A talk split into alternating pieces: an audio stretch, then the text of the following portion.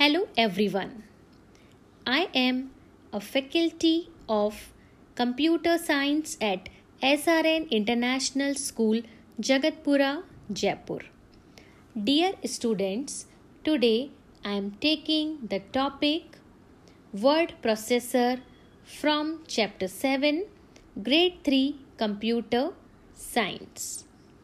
The topic will help you understand what is word processor and what are the things that we can do with word processor. So, let's begin the audio by understanding what is word processor.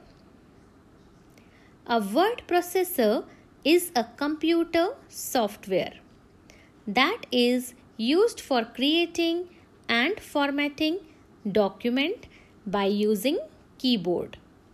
After creating the document, you can save it in the hard disk for future use and also print your document on a paper.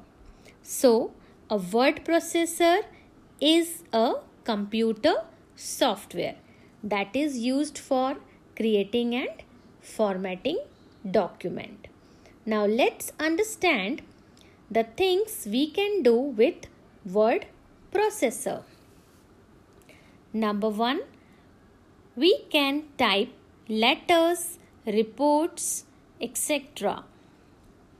And we can change color and font style of the text with the help of word processor.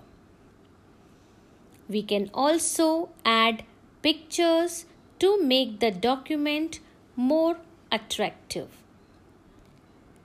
And also we can modify a document by editing and formatting.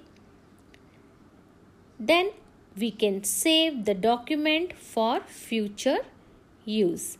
After creating, we can save our document so that if in future we need the same document, we can use it.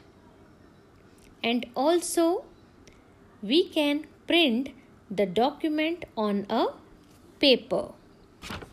So, dear students, all these things we can do with the help of word processor. Now, let's understand types of word processors.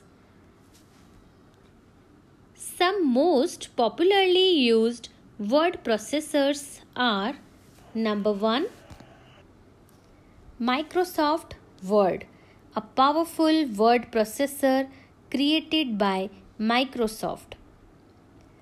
Number 2 Writer it is a free open source word processing program.